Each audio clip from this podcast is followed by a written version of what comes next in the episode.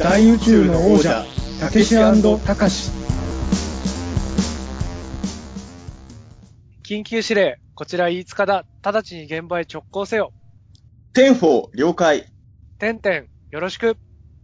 はい。というわけで始まりました。大宇宙の王者たけしたかし、大宇宙の王者たけしの方をやらせていただいております、中澤たけしです。たかしの方をやらせていただいております、飯塚たかしです。よろしくお願いします。よろしくお願いします。今日ですね、あの、まあね、いつも通りあの、スカイプで通話してるんですけれど、はいちょっといろいろありまして、僕あの、調布にいないんですよ、今。はいはいはいはい。あの、茨城の実家の方に来てまして、はい。で、なんかせっかくね、実家で撮ってるんなら、あの、はい。まあね、いつも通りスカイプで僕ら喋ってるんですけど、今ちょうど収録始めようとしたらですね、あの、ちょうど今から寝ようとしてる人が視界に入ったので、これはゲストに出てもらおうかなって、ちょっと、急に思いついてしまったんですよね。急に思いついたんで、はい。その後、どんな話をしたいかとか、まあ何も考えてなかったんですけれど、はい。しかもあの、僕の方からゲストで呼ぼうと思ってたんですけど、はいこの人を前にして、 ten-four 了解とか言ってるのが、めちゃくちゃ恥ずかしいですね。おーってをね、ちょっとう、なんか、いつものテンションでいけないぞって感じになって、そのね、なんか、いつもの感じで、あの、あの、大宇宙のじゃたけしをやらせていただいておりますのとも、いつ、いつもは作家でユーマ研究家のっていう入れてたじゃないですか。はい。なんかあの、緊張なのかなんなのか飛んじゃいましたね、そこはね。えーただの、ただの大宇宙の王者です、みたいな。王者とちゃいますよね。ますますやばいやつ感が増す自己紹介になってしまったなと思うんですけど、え、ということですね。まあ、早速なんで、ちょっと僕の急な思いつきで、えーゲストで参加してもらうことになりました。えー僕の母です。あ、どうぞ。母です。よろしくお願いします。よろしくお願いします。いつも、たけしさんにお世話になっております。こちらこそいつもすみませんです。いやいやいや。うちの母、あの、つい最近はい70になりまして。あえーすごい、おめでとうございます。70ですか。すごい70にしてははい。結構遅く寝る感じですよね、今ね。おかしいですね。そうですね。23時56分ですからね、今ね。あーうんいつもこのぐらいに、あの、お休みになられるんですか？いつもはもう早く寝てるんですが、はい息子が帰ってくると、はい。どうしても息子がいつまでも起きてるもんですから、なんとなく生活スペースがこう、後へ後へとなってしまうような、はいうん、感じになっちゃいます。そう中澤さんのせいで夜更かしさせてるんじゃないあ、そうなんです。それは、自分がいるときはいつもこんな感じだから、それは気づかない。別に、寝るのを邪魔したりしてるわけじゃない。まあ今日は邪魔したけど、明らかに。えー今から寝ようとしてたところを呼び止めてしまいましたけど、普段は別に。ださっきまでだって別々の部屋にいたはずなんですけどね。はいはいいつもは9時とか10時頃寝ちゃってますよ。うん、だだけど、俺はもう、8時ぐらいの時点ではもうだってほら、客間に移動して、別々だったわけでしょでも、いるとなるとなんとなく、うん、時間帯が遅くなる。あーそういうことでね、あの、息子のせいで夜更かしを母にもさせているという形え これはちょっとね、僕も試しに呼んでみようと思ったけど、いざ母をゲストで呼んで何を喋ればいいのかよくわかんないんですよね。考えてみたら。70になったので、この前、高齢者の講習会行ってきました。運転免許証ね。あ、でも今話題のね、はい。これでも本当にねいきなりすごい社会問題ですけど、あのね、よく言うテレビのコメンテーターの人とかみんな東京の人じゃないですか、言うてもね。だから、あの、免許をすぐ返納した方がいいとか言いますけど、なかなか田舎にいると難しい問題ですよね、それは。うん。免許の、うん、免許の書き換えに行った時に、はいあの、腰がものすごく曲がって地面を舐めるようにして歩いてるおばあちゃんがいたんです。うんはいはい。で、この人は誰かの付き添いかなと思っていたら、なんと、その人本人が免許の更新に来てたんです。えそれはでも、怖い話ですね。はいすごいですよね。あれでどうやって運転するのかなでも、無事に免許もらって帰っていきました。それをもっと怖い話ですね。もらっちゃった方が怖いよね、そうね。こう、そシートに腰掛けてこう角度がついたらちょうどいい塩梅になるのか、そうそうです。わかんないですよね。難しいですよね。うんあの、更新するのにカウンターに立つのが大変なんですよ。もう体が曲がっちゃっていて。えそれでも免許をくれるんですよね。いきなりこの話題から入るっていうのは、やっぱりあの、僕も別にプロでは、まあ何のプロかわかんないけど、あの別に喋りのプロとかじゃないですけど、やっぱさすがうちの母、素人というかですね、もうなんかあれば炎上しそうなワードを、やと急にぶっ込んできたからどうしようと思うね。こんなもう今のご時世だから、お前免許なんて取ってんじゃねえとか書かれそうな案件ですよね、これは。怖いと思いながら、ちょっと横で聞いてたんですけど。まあ一応ね、でもその話、あの、真面目な話、あの、息子として、あの、話させていただきますと、まあ本当にまあ、その、まあ、これはまずそうだなと思ったら、まあ、生活は大変だと思うけど、あの、免許も返すと思うし、運転もしないと思いますよ。それは。それはもちろでもここでは車がなかったら生活できません。ん。いや、本当に、あのね、本当にこのトーク危険だと思いますよ。あの、今のご時世。まあまあ、もちろんリアルなね。でも本当に、本当にまずくなったら運転できないですよ。それは本人も自覚してます。そうそうそう。だから、それはね、あの、しょうがないなと思あれですよね。こう、言うとやっぱりこう、茨城って車社会だから、う。うん。お店とお店の間とかも全部やっぱり車の単位で作られてるじゃないですか、街が。うん。だから、あれですよね、こう、車を乗らなくなっても、例えばバスとかそういう交通インフラがもうちょっとうん、発達して大丈夫なようになるとか、まあ、コミュニティバスとかいろいろやってますけど、それでもやっぱり足りないからやっぱりこうずっと車の、やっぱ乗れないとってことになってるわけですからね。うんなんか、ね。ここバス通ってないですもん。そもそもね。牛、ね。牛久より田舎なんですよ、この辺は。うん何度もこの番組で話題になってる。牛久も相当田舎ですけど、さらにやばいエリアなんで買い物行くのに近くても3キロぐらい先ですから。いやー、となると、すね。そうですよね。どう考えてもやっぱり必要になりますし、ねだからやっぱり、そうですよね。家族の人でもうちょっと若い人とかがうん送り迎えっていうのもこう、できるご家庭ばっかじゃないですもんね。もう家出ちゃってえ。る人家族の若い人は働いてますもんね。そうなんですね。とにかく他のものは我慢するとしても、病院と買い物だけは行かなくちゃいけないですもんね。そうですね。だから都会の人が簡単に免許証返上だ返上だって言うと、ちょっとムカっときますよね。うーん。いやまあ一応あの、まもう一回息子としてフォロー入れときますと、うちの母は、あの、ある程度暗くなったらもう運転とかしてないんですよ。あの、一応まだ明るい時間帯とか、遠いとこは行かない。と、あと、そう、そういった隣町ぐらいまでしか運転しないとか、要はよく知ってる道しか通らないとか、一応自分なりのルールを設定してやってはいるので、はい。一応いろ、あのーもちろんね、事故とか起こさないように最低限の配慮はしつつの生活はしてるっていうことをね、一応言っておかないと怖いご時世なんで。怖い。本当にね、えー、そうなんですよ。なんだかんだ言って僕も五日さんも若干あの、普段会話してても、はい炎上しそうだなって思うことは一応避けて生きているじゃないですか、我々は。避けて生きてる。なんだかんだ、ビビリビビリトークをしてますからね、はいはい僕はえー、まあねでも、いやでも、そうですね。こういう感じで、まあなんで母を呼んだのかよくわかんないですけど、僕が喋るよりも、飯塚さんの方から中澤武史の母に対して聞きたいことってありますか？そうですね。3サイズ？やばい。じゃあ、スリーサイズを、いいですね。母が、聞いて母のしょうもないボケタイムね。これは一番怖い展開ですよ、本当に。これ、一回自分のお母さんで想像してみてください。この時どう対応しますよ。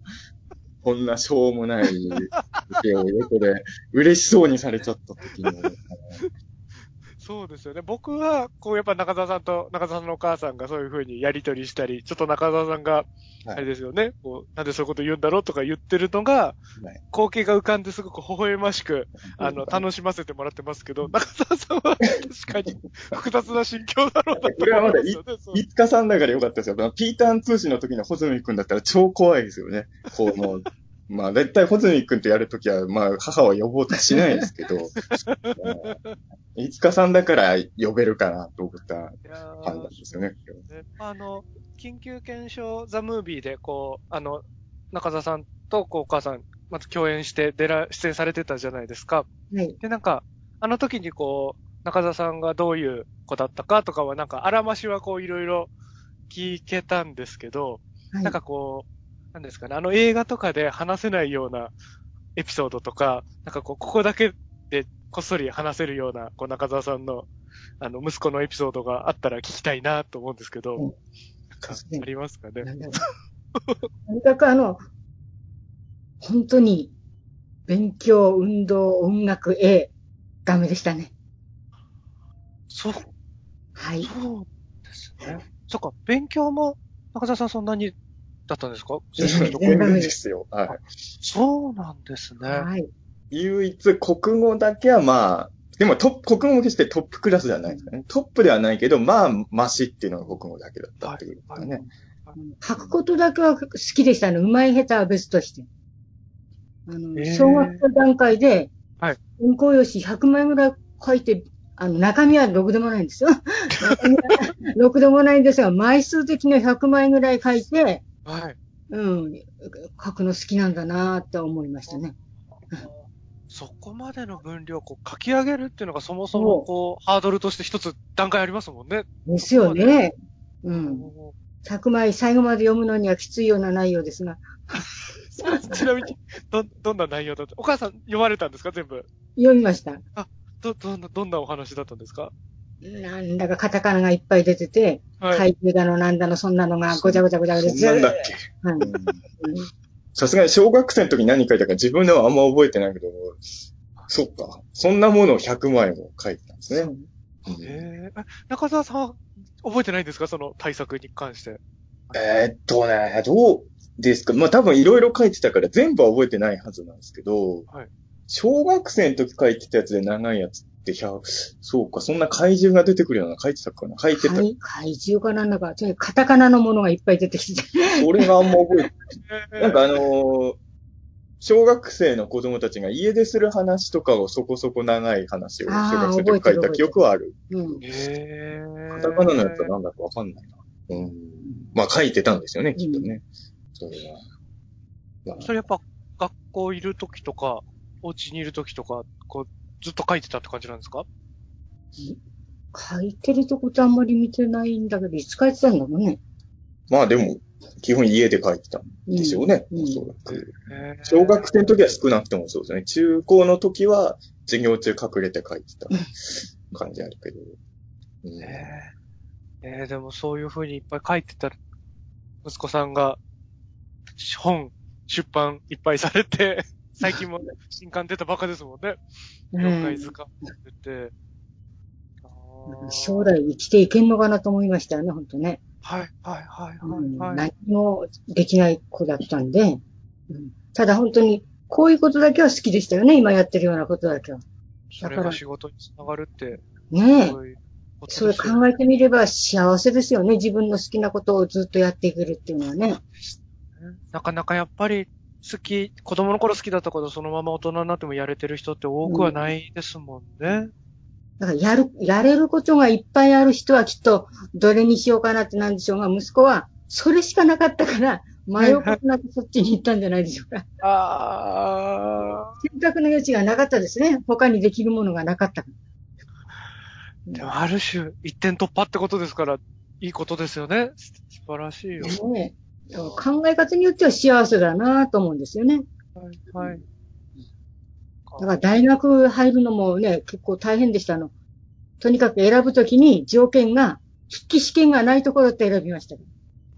そうなんですね。そう。筆記試験だったら絶対受からないと思うんで、あの、面接と論文だけで受かる大学に行きました。はい、はい、はい、はい、はい。書くのは好きだったからね、論文、は論文というか書くのはどうにか、うん、あと面接も結構どうにか喋るだろうと思ったので、はいうん、その条件に合った大学っていうので、行って見事に合格しました。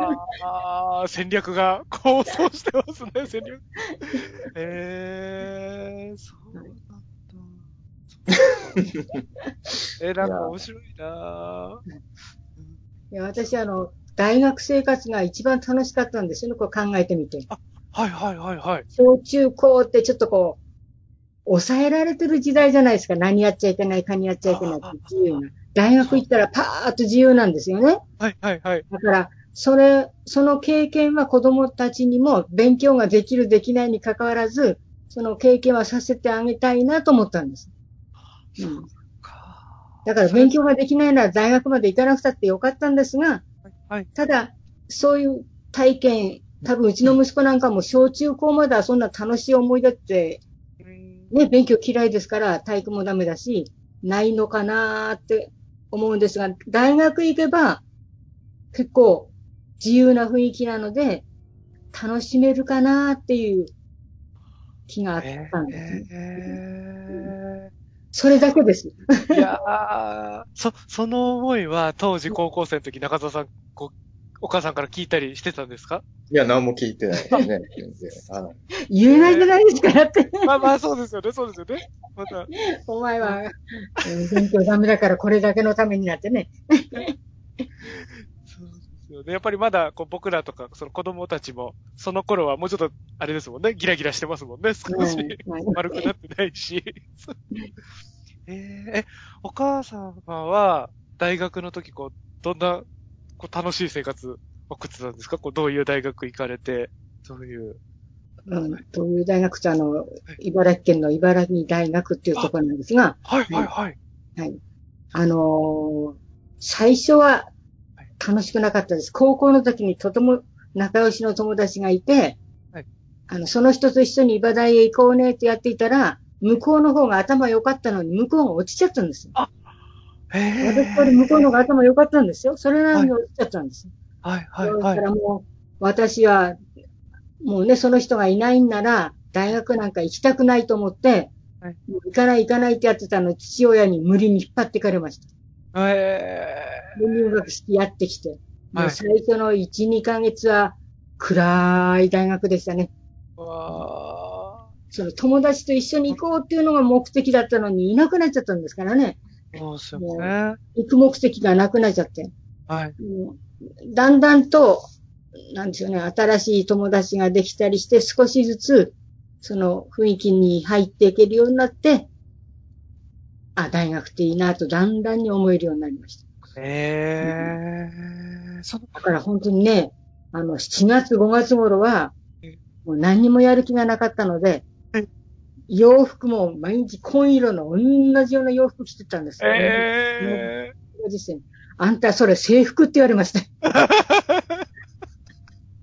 本当にそのぐらい何にもやる気なかったんです。ー、そうですよね。その親友さんとか、仲いい友達と一緒に行そこうって思い描いてたのと全然違うことたちなんですよね。うしかも落ちるのはこっちだと思ってたのに、はい、はい、はい。向こうが落ちちゃったんで、もう本当にショックでした。だから高校の卒業式にも行かなかったです。ショックで。そうだったんですね。うん。そ、そのお友達は、こう、なんか留年とかして、あの、うんろ浪人して、もう一回とかじゃなくて別の大学に行かれたあんですか？の頃留年して大学行くっていうのはこっちの田舎ではあんまりなかったですよね。あやめ大学落ちたらばもう辞めるかとかでね。あの、その人は別の私立の方の大学に行きました。そうだったんですね。うんあれですね。あの、はいやっぱ、母が話し出してると、息子ってのはどんどん無口になってく いいじゃないですか。お母さんの青春時代の話、めっちゃ興味がありる。ますよ。興味あります？あります、あります。そうか。中澤さんのお父さんとは、その大学とかでもしかしたら出会ったのかなとか、その後なのかな私としても一番話したくない話ですね。そうなんですね。すいません、すいません。あの、お見合いですから、うちは。そんないい話はないです。でも、見合いいいじゃないですかね。あ、じゃあ、大学よりも後にってことなんですね。こう。もう30過ぎて、そうなんですね。はい、今度の、今度の見合いの人と結婚しようと思って来た話が今の主人だったんです。ええもうだから、ー。はい。相手がどうのこうの関係なく、今度の人って決めてたんで、はいいいと思って。あ、そうだったんですね。そっかそっか。そうですよね。今よりもこう結婚する人とかも早いし、いろいろこうね結婚しろしろって言われる時です。もんね。そうですもう30過ぎたら、ね、もう、なんですが。なんて言うんだっけ。何出が遅れじゃなくて。あ、うん。生き、遅れじゃなくて、何でしたっけね？ありましたね、昔ね。ですよね。あの、わからん。うん。そうですよ。あの、今今期を逃してる人をそうそう揶揄する。そうそう。もう30分からそう言われましたもんね。うん20代後半からもう、いろいろ。そうです。特にまた茨城とかちょっとこう田舎の方だとよりそういうの強いですもんね。そうもそうもうね、田舎の昭和なんていうのはね、ろくなもんじゃないですからね、本当にねう。ん昭和の田舎っていうのはね。うね、いろいろな圧力が。うんそう。ね、今はね、30なんかみんな早い方ですけどね。あの頃は、うん、いつかさん、もうこの辺で、母の、母の好きなゴジラ映画でも聞いてみましょうか。いいですね。あえてよ。ガラリと変わりましたね。あえて言うんなら、はい今70の昭和生まれの茨城県の女性として、どれが一番面白いゴジラ全部は見てないだろうけど、はい。どれが一番面白いゴジラ映画だやっぱり息子と同じビオランテでしょうおね。来ました。なんでビオランテが一番なんだね。なんでって言ってもなんかこう、人間的なものがすごくありますよね、そこにね。ゴジラっていうよりは人間が入ってる。それは沢口靖子っていう意味ですかね。どう、どうだかわかんないですけど。えーでもこれはあれですよ、いつかさんね。やっぱりあの、よく言うじゃないですか。平成 VS シリーズ世代としては、あれはもうノスタルジーでしか評価されてないシリーズみたいなところも、今でもちょっと言われてるじゃないですか。人気が評価されたって。言われてはいるけれど、でも、あの、うちの母、え昭和何年生まれ？24年。昭和24年ですよ。第一作ゴジラより5年先に生まれてた人から見ても、ビオランテが一番マシだったっていう、これ貴重な証言ですよね。マキンゴジとか、キンゴジとかモスゴジは選んでないからね、うちの母。一応見てますからね、うちの母モスゴジとか、キンゴジも息子の付き添いで。えーちなみに、いつかさん、これ大事な話なんですけど、うちの母が最後に、まあその後実はシンゴジラとか見てるんですけど、最後に見たゴジラ映画が、いつかさんの一番好きなゴジラ2000ミレニアム。そうなんですね。で、多分あれを見てからは、はいあの、もうゴジラ見なくていいやったんですよ。その後見てないんですよ、うちの母は。その後久々に見たのが多分シンゴジラのはずなんですよね。えーもう覚えてないと思うけど、ゴゴジラ2000ミレニアムわかる？ゴジラが岩と戦うやつ。い いつかさん、説明してあげ、いいつかさんはゴジラ2000ミレニアムが一番好きなゴジラ映画ですからね。ちょっと、ちょっと、うちの母にゴジラ2000を思い出させてもらっていいですか？そうですね。ゴジラがこう、なんか、船を加えてたり、銀色の UFO がビルの上に乗っかったりするやつなんですけど、まあ、船を加えてるのはなんか覚えてるような気がします。本当うん他の映画ではでも、そっか、船加えたりはあんましてないか。うんうん。安倍博士が出てて。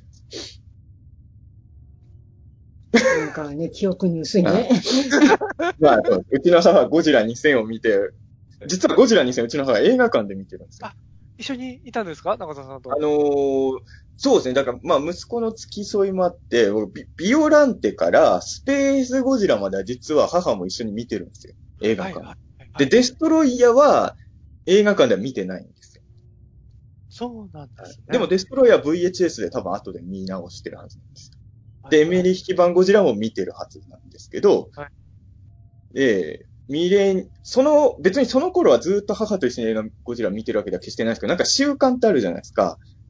あの、僕の友達もスターウォーズだけは親と一緒に見に行ってる人とか、とかもそうなんですけど、なんかもうゴジラはお、おあの、家族で見に行くものみたいな習慣が若干残ってたんですよ。はいはいで、はい平成モスラは別に、あの、みんなで行ったりしてなかったんですけど、平成ガメラも習慣がなかったんで僕一人で行ってるんですけど、なんとなくゴジラは母も行くみたいな雰囲気が若干あったんですよ。ええー。でもそれがミレニアムで途絶えたんですよ。その答えは僕に、その理由は僕にはわからないですけどね。ないですけど、そっか、途絶えてしまったという事実だけが残っているんですね、みたらやっぱりミレニアムの衝撃がちょっと母に悪い方にあったのかもしれない。あゴジラがね、母の中にはいなかったのかもしれないですね。ーね、みんなの中にあるゴジラが。もう、いなかったのかもしれないですねゴ。ジラの映画は、あの、田舎の映画館なんで、ゴジラの映画を見に行った時に何のゴジラだったか忘れたけど、とにかく、い朝の一番目のうん映画見に行ったんでね。それでずーっと最後までいたの覚えてます。何回もなんか、あ これはの、ね、追い出されないんですよ、田舎の映画館で。はい。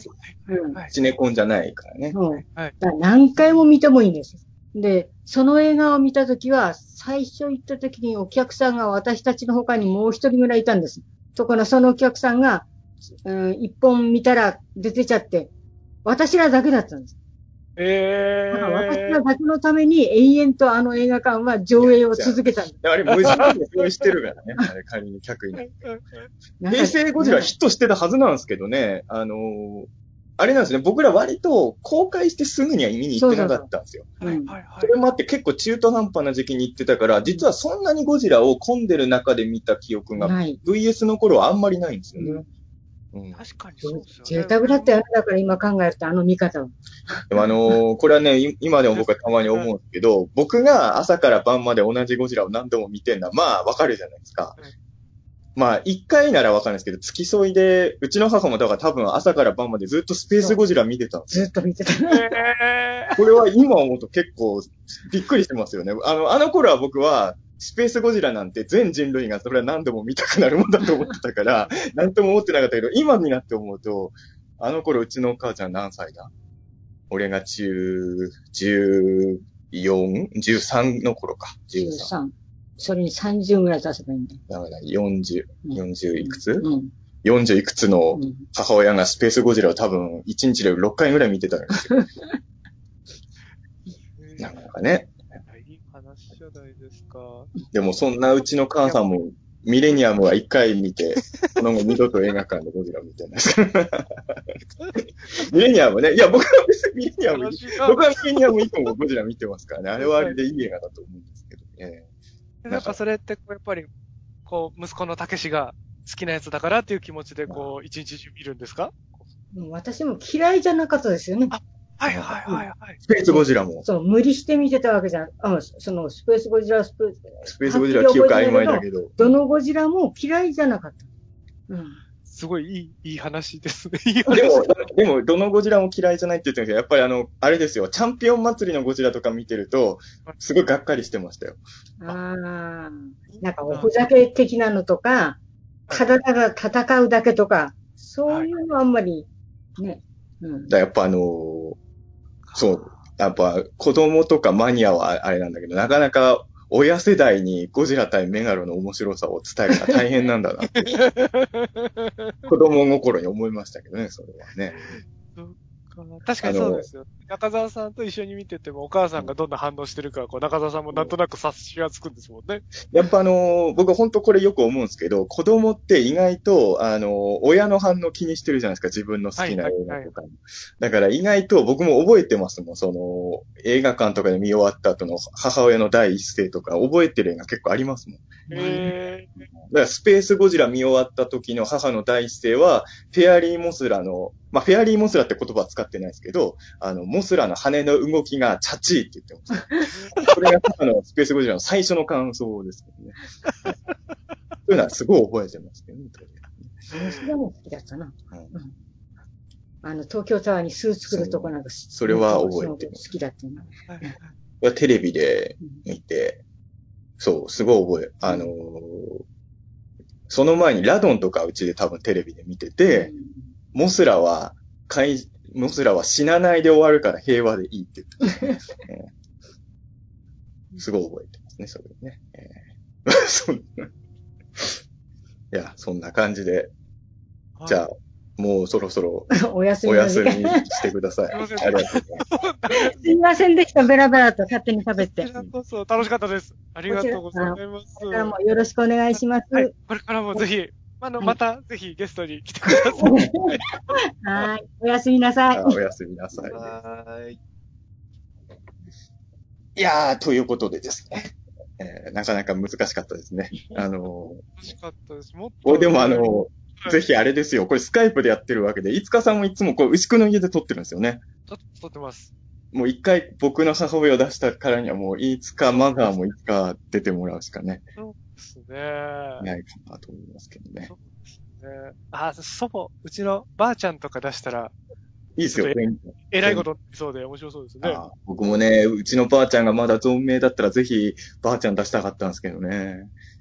なかなかね、そう。やっぱね、あれなんですよ、僕自主映画でも、あの、ほんとしょうもない自主映画でしたけど、うちのばあちゃん出てもらってよかったなと思って、はいはいはい。なんかね、生きてる間に出てもらっといた方がいいですよね。そのあの、商業作品にはなかなか出てもらえないじゃないですか。出せないです。だから、自主映画とかこういうのでばあちゃんとかは出てもらった方がね。いつかさんのおばあちゃんって今おいくつですか？まあ、80、今年5とかですかね。そうですね。ぜひぜひ、85歳ぐらいの人のゴジラ感もね、お聞きしたい。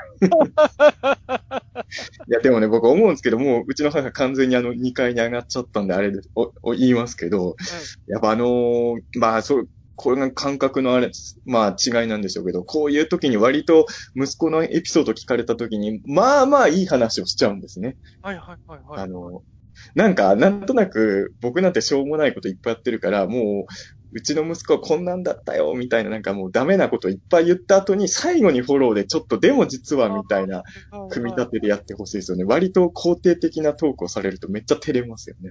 いやー、でも、やっぱでも、息子うん。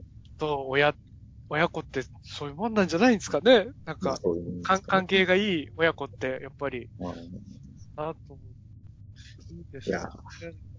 この回でもどうなんですかね？あの、はい。リスナーさんが聞いてどう思う回なのかさっぱりわかんないですけど、僕はすごい楽しかったですけど、僕は、僕もあの、昭和ゴジ、初代ゴジラより前に生まれた人間から見てもビオランテはしっかりしてたっていう感想を、人間がちゃんと描かれてると。未だにね、上の世代、この間も言われたんですよ。ビオランテはいいって言ったら、もう世代の人の感想はしょうがないよねって、いやいや、と思って完全にノスタルジーだけで評価してるっていうふうに決めつけやがって、みたいなのがねちょっとあったんでね、ちょっとこの母の証言は。でもね、意外と母やっぱゴジラ見合ったと感想厳しい時多かったんですよ、実は。はいはいはいはい。だから、スペースゴジラもさっき言ったように、フェアリーモスラの羽がどうこうだったし、VS モスラが見終わった後も感想結構厳しかったですよ、うちの母は。ええスペースゴジラを、あ、まあそっか、スペースゴジラだからモスラの羽のチャッチさんがどうこうって言ってたのか。ー。うん。ちなみにミレニアム見終わったの感想も僕結構覚えてるんですけど、はいで悪くは言ってなくて、ミレニアム見終わった後の母の感想は映像が綺麗だったね、一言。ええこれ以外の感想は何も出てきてなかった。なかったですね。話に対しては何も、だから、えーもう安部寛さんも感想は覚えてなかったですもんね。はいはい。うんでもミレニアムって確かに説明難しかったですね。どういう映画かっていう時に僕も岩と戦うとか、UFO がビルの上で休んでるとか、そういう説明ぐらいしかできないんですね。そうですよね。確かに。よくゴジラを知らない人にどういう映画かって説明難しい映画ですね、あれね。そうですよね。なぎら健一がしょうもないギャグをするゴジラ映画。それを覚えてたらむしろすごいですけどね。そうですよね。あ、そうだってそこでなったら。確かにっていうのは結構見てる人ですもんね。うん。いや、でもあの、ちょっとね、あの、すいません、本当に。急に、いや、本当ちょうどこれから収録しようっていう時に、あの、まあ、ここ1階なんですけど、実家の1階な、客間なんですけど、ちょうど今から寝ようとして上がっていく母が視界に入っちゃったんで、ついなんとなくいたずら心で、せっかく実家で撮るんだし、なんか変わったことやろうかなと思って、一本イレギュラーな回を撮ってしまったんですけれど、いやはい。いい回になったんじゃないですかね。これに懲りずに、またゲストにぜひ、実家にい、て収録するときは来てほしいですね。うちの、僕と飯塚さんと、うちの母と飯塚さんのおばあちゃんの4人で撮った。うちのおばあちゃんは、なかなか癖者ですから、本当ですか？でも心してかかってもらった方がいいかもうちしれないですよ。の母ちゃんも僕本当にもう忘れかかってるかもしれないけど、あの、3サイズのギャグをかました時は、もうどうしようと思いました。うわーうわーってなりましたよね。あれ？中澤さんの3サイズ、お母さんの3サイズ、どっちだと思って、いやいや、お母さんのですよね、あれ。母自身の方だと思いますけど。いやー、聞きたかったなあのー、恐ろしいですね。ああいう、マザー、マザーギャグっていうのは怖いんだな。ちょっとぁ。逆改めて。いやー、切れ味鋭く、素敵でしたね。これでも、大宇宙の王者では、あの、宇治茶監督に続く二人目のゲストそうですね、二人目のゲスト。そういう感じでね。はい。肩、肩書きは何なんですかねもうでも今は仕事もね、元教師ですけど、はいはい。今は。ただの、ただの、ただの、ただの女性ですね。女性？いや、内田さん、あの、7次元よりの死者だったじゃないですか。ああ、そっかそっか。そうそう。さすがにそれを母に言わせるのは難しかったですね。なんか、今作って肩書きとか言うの。ちょっとなんかこうあれですよね。お母様から出てくる肩書きとかも聞いてみたかった気がしますけどね。こうとっさに。じゃあちょっとそれは次回ゲストで出る時までのそうですねいはいということで、ちょっとイレギュラーな課題だったんですけど、お付き合いいただいて、ありがとうございました。ありがとうございました。